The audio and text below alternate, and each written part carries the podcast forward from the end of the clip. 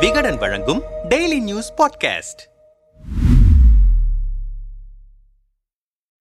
நாடாளுமன்ற தேர்தலுக்கு தாங்கள் தயார் என பிரகடனம் செய்திருக்கிறார் நாம் தமிழர் கட்சியின் தலைமை ஒருங்கிணைப்பாளர் சீமான். வழக்கமான திராவிட எதிர்ப்பு அரசியல் ஈழ விவகாரங்களை கடந்து கட்சியின் கட்டமைப்பை வலுப்படுத்தி தேர்தலுக்கான வியூகங்களை அமைத்து வருகிறோம் என்கிறார்கள் நாம் தமிழர் கட்சியினர். இரண்டாயிரத்து இருபத்தி மூன்று ஜூன் பதினான்காம் தேதி குமரியில் தொடங்கி அக்டோபர் இருபத்தி நான்காம் தேதி வரை தமிழ்நாடு முழுக்க சுற்றுப்பயணம் மேற்கொண்ட சீமான் ஐம்பத்தி இரண்டு பொதுக்கூட்டங்களில் பேசியிருக்கிறார். அதோடு பொதுக்கூட்ட மேடைக்கு அருகிலேயே உறுப்பினர் சேர்க்கை முகாம் முகாம்களை நடத்தி புதிதாக எண்பத்து மூவாயிரத்து இருநூற்று இருபத்தி இரண்டு பேரை கட்சியில் சேர்த்திருக்கிறோம். இப்படி ஒரே வீச்சில் தமிழ்நாடு முழுக்க நாம் தமிழர் கட்சி பணிகள் விறுவிறுப்படைவது இதுவே முதன்முறை என்று பூரிக்கிறார்கள் நாம் தமிழர் கட்சியின் நிர்வாகிகள். சீமானுக்கு நெருக்கமான சிலரிடம் இது குறித்து பேசியபோது பூத் கமிட்டி கட்டமைப்பை இரண்டாயிரத்தி பதினெட்டாம் ஆண்டிலேயே நாம் தமிழர் கட்சி தொடங்கிவிட்டது. எனினும் வரும் நாடாளுமன்ற தேர்தலில் ஒன் பூத் டென் யூத் என பூத்துக்கு பத்து இளைஞர்களை கமிட்டி உறுப்பினர்களாக நியமித்து வருகிறோம். ஒவ்வொரு பகுதியிலும் மக்கள் தொகைக்கு ஏற்ப நிர்வாகிகளையும் நியமித்து வருகிறோம் என்றனர். இன்னொரு பக்கம் ஐடி விங்கும் வேகம் எடுத்திருக்கிறது. ஏற்கனவே சமூக ஊடகங்களில் நாம் தமிழர் கட்சி வலிமையுடன் இருக்கிறது. கட்சிக்கு ஆதரவாக இயங்கும் யூடியூப் சேனல்களை முறையாக ஒருங்கிணைத்து நாடாளுமன்ற தேர்தலுக்கு தயார்படுத்தி வருகிறோம் என்றார்கள் அதன் நிர்வாகிகள். இந்த முயற்சிகள் எல்லாம் எந்த அளவுக்கு பலன் கொடுக்கும் என்று மூத்த பத்திரிகையாளர் தராசு ஷியாமிடம் கேட்டோம். ஆயிரத்தி தொள்ளாயிரத்தி அறுபத்தி ஏழிலிருந்து தமிழ்நாட்டில் கூட்டணி காற்று வீசுகிறது. அதுவே சக்சஸ் ஃபார்முலாவாகவும் இருக்கிறது. நாம் தமிழர் கட்சி தனித்து நிற்பதை மைனஸாகவே பார்க்கிறேன். தொடர்ந்து தனித்து நிற்பதன் மூலம் தங்களின் வாக்கு சதவிகிதத்தை உயர்த்தலாம் என கருதுகிறார்கள். ஆனால் இந்த யுக்தியால் வெற்றியை நெருங்கவே முடியாது. இரண்டாயிரத்தி இருபத்தி நான்கு நாடாளுமன்ற தேர்தல் என்பது பாஜகவுக்கும் பாஜக எதிர்ப்பாளர்களுக்கும் இடையே நடக்கும் யுத்தம். திமுக அதிமுகவுடன் கூட்டணி அமைக்காவிட்டாலும் இவர்களாக ஒரு கூட்டணி அமைப்பதே நல்லது என்றார். நம்மிடம் பேசிய கட்சியின் செய்தி தொடர்பாளர் சே. பாக்யராசன் தேர்தலுக்கு முன்பு மீண்டும் ஒரு முறை தமிழ்நாடு முழுக்க பயணம் மேற்கொள்ளவிருக்கிறார் சீமான். அதன் பிறகே தேர்தல் பிரச்சாரம் தொடங்கும். கருத்தியலில் எவ்வளவு வலிமையாக இருக்கிறோமோ